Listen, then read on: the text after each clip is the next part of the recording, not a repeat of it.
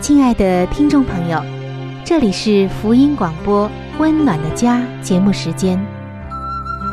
家是沙漠里的绿洲，是生活中的避风港。家是人生的驿站，家也是每个家庭成员的心理诊所。听众朋友，您拥有一个温暖的家吗？放眼当今的家庭。充满着各样的困惑、失落和矛盾。青少年的吸毒和不道德的行为，让人觉得十分的惊奇。离婚和家庭暴力的行为也已经十分的普遍。单亲家庭的数量也在与日俱增。这种种的问题，不禁使人在怀疑：家庭生活是否还能够继续下去呢？对每个人来说，家庭仍然可以是个安乐窝吗？温暖的家，与您携手探寻幸福家庭的泉源。温暖的家，带您进入关怀与爱的时间。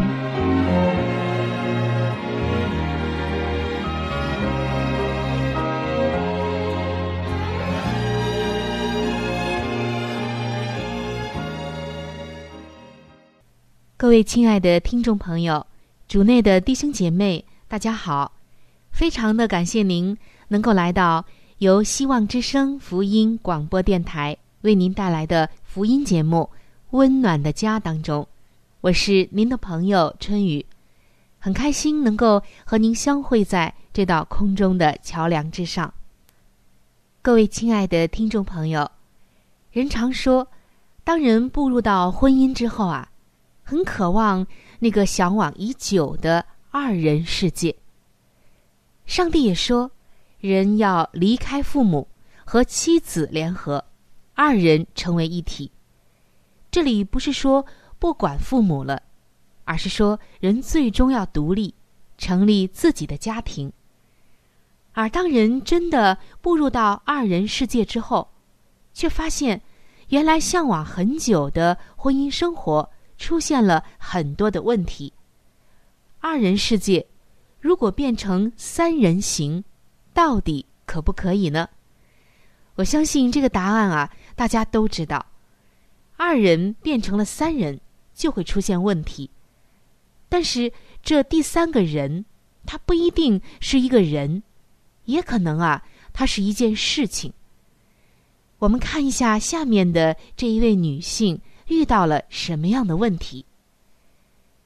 安妮是一个很爱家庭的女子，但是每年一到这个时候，安妮就开始坐立不安。那么，这是一个什么样的日子，让她坐立不安呢？原来，她和丈夫保罗的二十三年的结婚纪念日就快到了，可能。你会觉得奇怪啊，二十三年了不容易，而结婚纪念日是一个庆贺的日子，又怎么会让他坐立不安呢？其实朋友们每年在这个时候总会关心他们有什么计划，或者是恭喜他们婚姻美满，而他和保罗也会想出特别的方式来庆祝。这位多愁善感的安妮，就像往年一样，又回顾起了和保罗多年的婚姻路程，想到了许多的变化。她不禁感慨：他们俩的关系好像变成了各样的活动与事物的仓储库。当然，其中有许多是好事，比方说像孩子、事业、朋友。教会等等，但是他们围着这些人事物团团转，焦点反而已经不在彼此的身上了。即使安妮的生活忙碌又充实，但是她却仍然常常的感到寂寞和疏远。婚后的头几年，她和保罗往往一聊知心话就是好几个小时。那时，他们能够深入的来分享彼此的快乐和伤害。安妮常常想，保罗正是他祷告得来的心灵的伴侣。可是后来无奈的就是，随着孩子的来临，工作、生活大小的琐事，已经占满了他们的时间和精力，而交心的时刻就逐渐的少了。虽然大部分夫妻婚后通常不会像热恋期的那么的热烈，强度也会降低。不过，安妮的情况并不是如此。她觉得，除非有其他人在场，或在忙其他事，他们两个人好像已经形同陌路。对安妮来说，今年的结婚纪念日只让她感到阵阵的空虚。听众朋友，听到这儿，您觉得安妮和保罗的婚姻究竟在哪里出现了问题呢？其实。安妮的情况反映出了为婚姻立界限的一个重要的层面，就是婚姻连结的本身是需要积极的加以保护的。上帝的心意是夫妻双方要不断的加强对彼此的依恋，好好的来守护住爱情。但是可能你会发现，许多的事物却都在争夺着你的爱。所以，千万不要理所当然的以为新婚的浓情爱意会永不止息。外力是会介入到你的婚姻中的，甚至会冲淡你们原来的关系以及深厚的情谊。这就好像银行看紧客户的钞票，每一对夫妻也必须严密的防护婚姻的核心，就是一个字：爱。可以说，婚姻想要持久，需要好几种界限的。要和自己的需求立界限，也要向配偶说不。同时，为了保守婚姻关系中的重要资产还有成分，也必须和外面的世界立界限。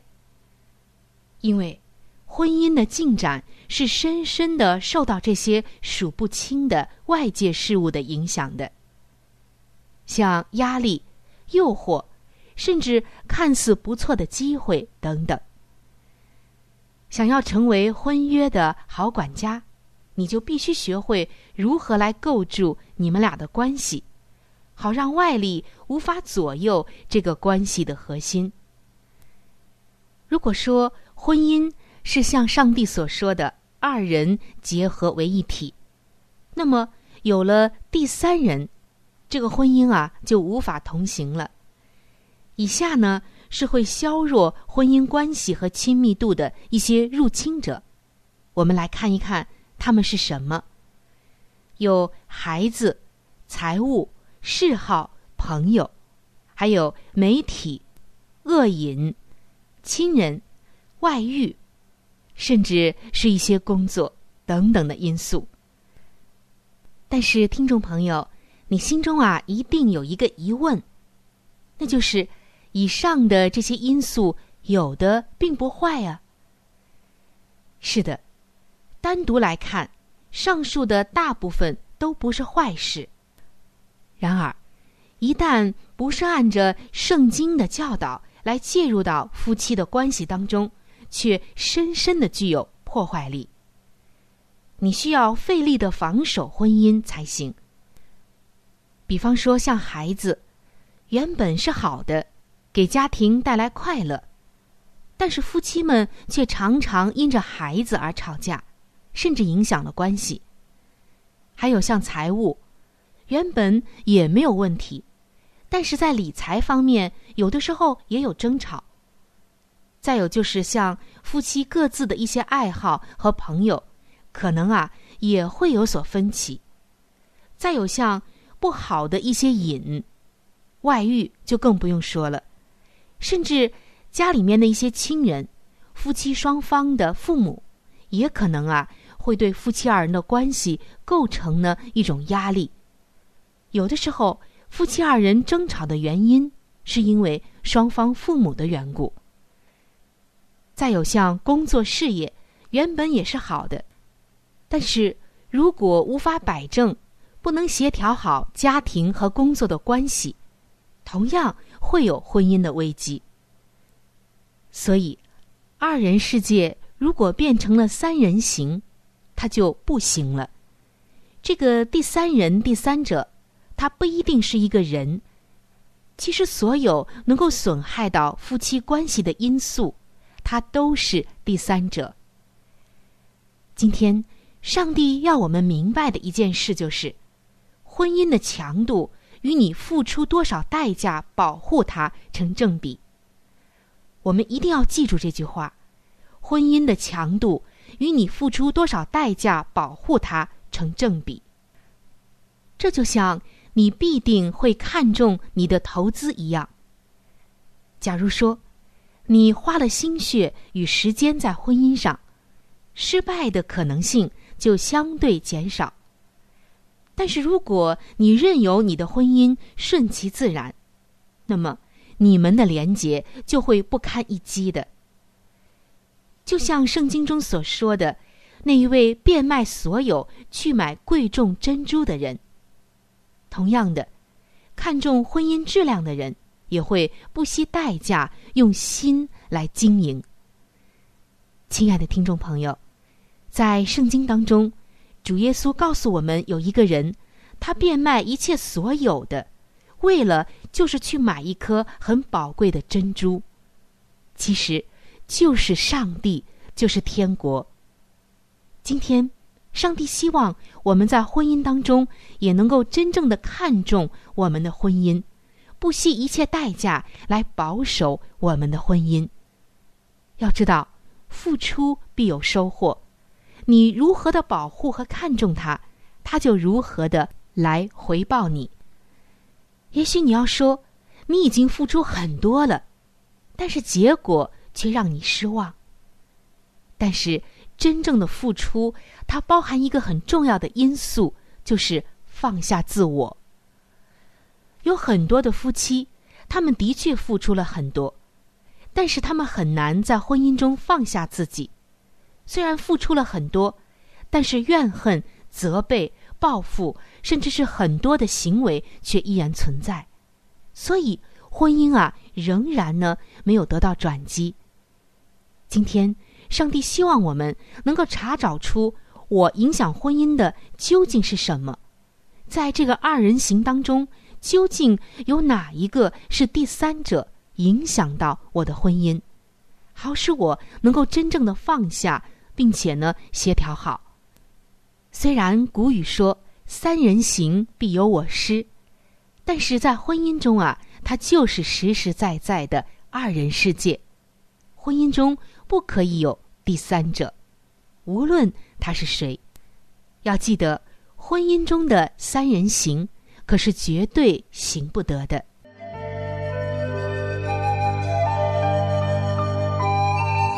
好书分享时间，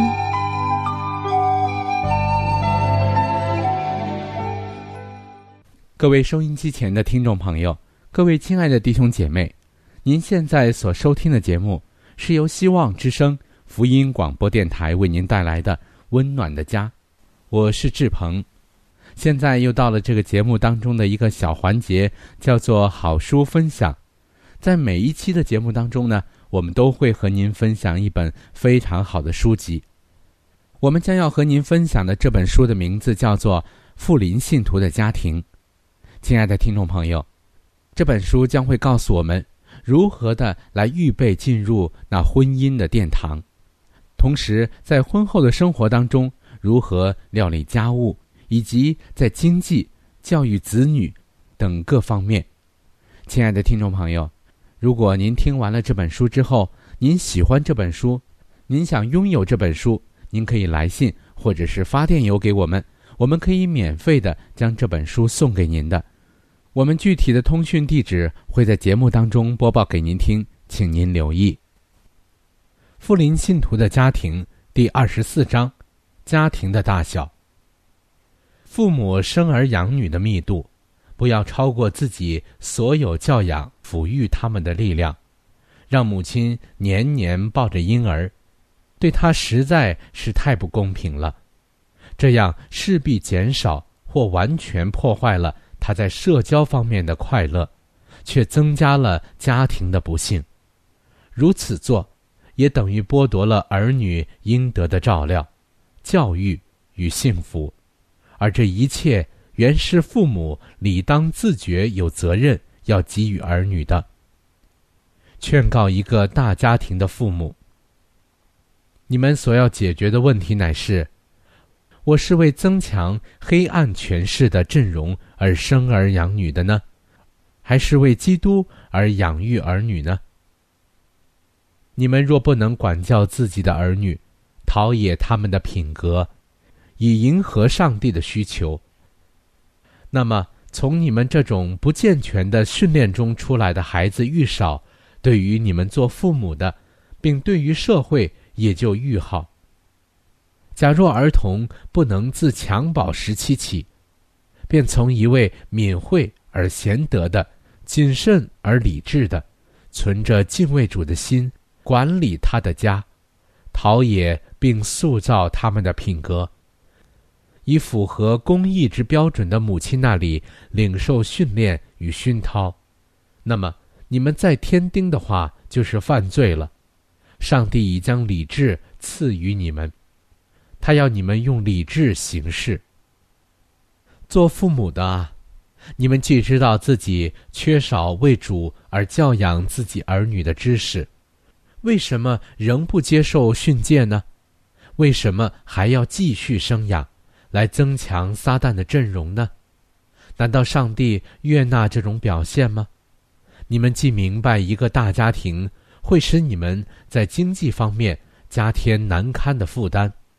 你们既明白这样下去会使做母亲的为照顾儿女而手忙脚乱，并且在产期与产期之间没有时间从事一个母亲所必须做的工，为什么还不考虑必有的后果呢？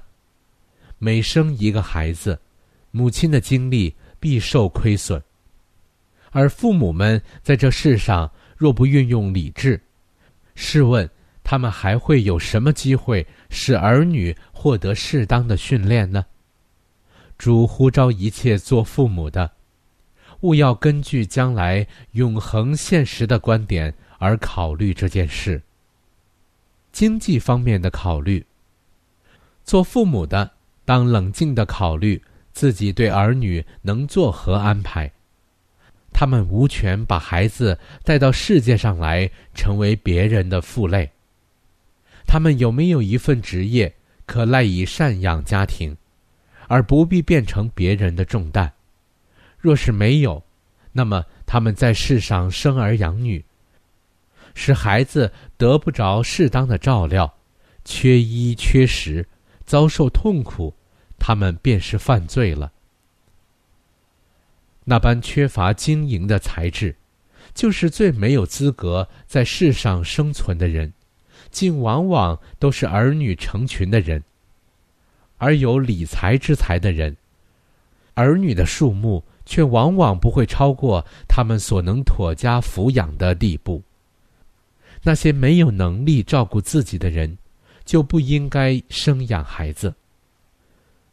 教会有时饱受困扰的原因，有些在独身的时候也几乎无力营生的人。决定要成家立室，而他们也明知自己没有能力养家活口。但比这更有害的是，他们完全不懂治家之道，在他们的家庭生活中，随处都现出他们散漫、懈怠之恶习的迹象。他们无法控制自己，极易发怒，不能忍耐，而且烦躁不宁。这等人接受真理之时，竟以为他们有权，可以坐享富裕之弟兄的帮助，而他们一旦失望，便会埋怨教会，并指控他们所行的与信仰不符。在这样的情形之下，究竟谁应该受苦累呢？难道要使上帝的圣功暗中遭亏损，将各地教会的库财耗尽，来维持这些贫穷的大家庭吗？不，这般做父母的，必须自食其果。其实他们接受了安息日之后所有的困乏，大体说来，并不比往日更甚。传道工作可能受限制的原因。在派遣传道人到远方国家去的时候，应当选择那些懂得节俭、没有一大家人的，并体认到时间之短暂和工作之伟大的人们，因为这样的人绝不会生育过多的儿女而自负手足；反之，却必尽其所能的远避凡足以令他们的心意。离开自己所从事之大功的事物。做妻子的若现身而不受这些事情缠扰，便能站在她丈夫的身边，则所有的成就很可能与她相等。上帝以赐福与妇女，赋予可用的才干，以引领许多儿女归向他，荣耀他的圣名。但很多原可成为有效之工作者的妇女，竟被困在家中照料自己的孩子了。我们所需要的传道人，乃是名副其实的传道人，乃是将自私的观念弃置一旁，而以上帝的圣功为当务之急的人，也是专注于他的荣耀而工作。随时准备听候差遣到他所吩咐的地方去，从事任何传扬真理知识之工作的人。传道区域中，急需那些有敬畏上帝，并能协助她丈夫工作之贤妻的人。许多有家眷的人出去工作，但他们并未将自己全然献于圣公。他们心持两意。妻子儿女吸引他们离开自己的工作岗位，而且往往阻拦他们到那若不是他们认为自己必须接近家庭，否则远可进入的地区去。好了，亲爱的听众朋友，亲爱的弟兄姐妹，好书分享这个环节呢，我们今天就和您暂时的分享到这里。那如果您对这本书籍非常的感兴趣，希望得到这本书籍的话呢，请您来信告诉我们，我们会免费的将这本书送到您的手中的。来信请寄香港九龙中央邮政局信箱七一零三零号，你写“春雨收”就可以了。如果你给我们发电子邮件也是可以的，这样更快捷一些。我们的电邮地址是 c h u。n y u 小老鼠 v o h c 点 c n，好了，亲爱的听众朋友，我们期待着您的来信。下面呢，我们将时间继续交给春雨姐妹。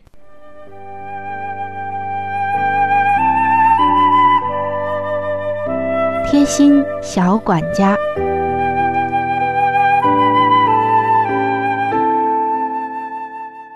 各位亲爱的听众朋友。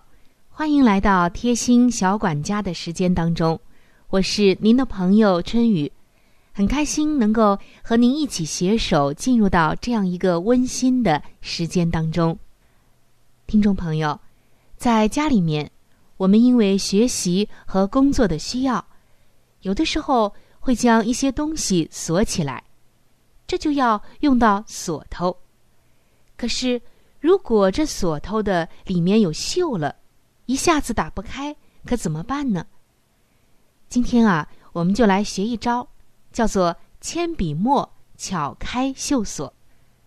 您可以在生锈的锁眼里面放上一些铅笔墨，先把白纸垫在桌子上，然后把铅笔芯削成粉末状，倒到这个锁眼里面。你也可以。把铅笔芯的粉末涂在钥匙上面，然后将钥匙插进去。就这样反复的多插上几次，并且试着转动转动，让钥匙和锁之间充分的润滑，就可以破坏掉铁锈，把锁慢慢的给打开了。听众朋友，生活中总是有一些看似很平常的小难题，让你觉得有一点麻烦，有一点烦恼。其实，生活是需要智慧的。只要你掌握了其中的技巧和妙招，就可以轻松的来应对生活中的种种不如意了。愉快还有那种成就感，也就会时刻伴随着你。让我们用快乐智慧的心来装扮我们的生活吧。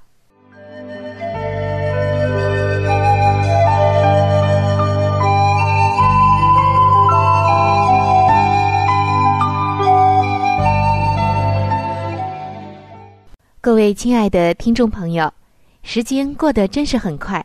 今天的话题呢，就和您先分享到这里了。如果您对于家庭或者是有关于家庭的话题，有着什么样的问题、想法与建议，或者是一些美好的经验与见证，春雨在这里是非常的欢迎你能够写信或者是发电邮给我。那如果你在家庭方面遇到一些问题，或者遇到一些难处，我们也是非常的希望能够成为你最知心的朋友。你可以来信告诉我们你心中的问题、困惑与烦恼，我们会尽我们的所能帮助到你。另外，在我们这里也为您准备了一些与家庭有关的资料，是可以免费的赠送给您的。如果您有需要。那么，拿起你的笔，或者是发电邮，赶快和我联系吧。您将会得到这些美好的礼物。那如果您是要写信，来信请寄香港九龙中央邮政局信箱七一零三零号，春雨收就可以了。春是春天的春，雨是雨水的雨。那如果您是用电子邮件的话。请记我的电子邮箱，我的邮箱是 c h u n y u，就是春雨的汉语拼音。接下来是小老鼠 v o h c 点 c n。我再重复一遍，我的邮箱是 c h u n y u。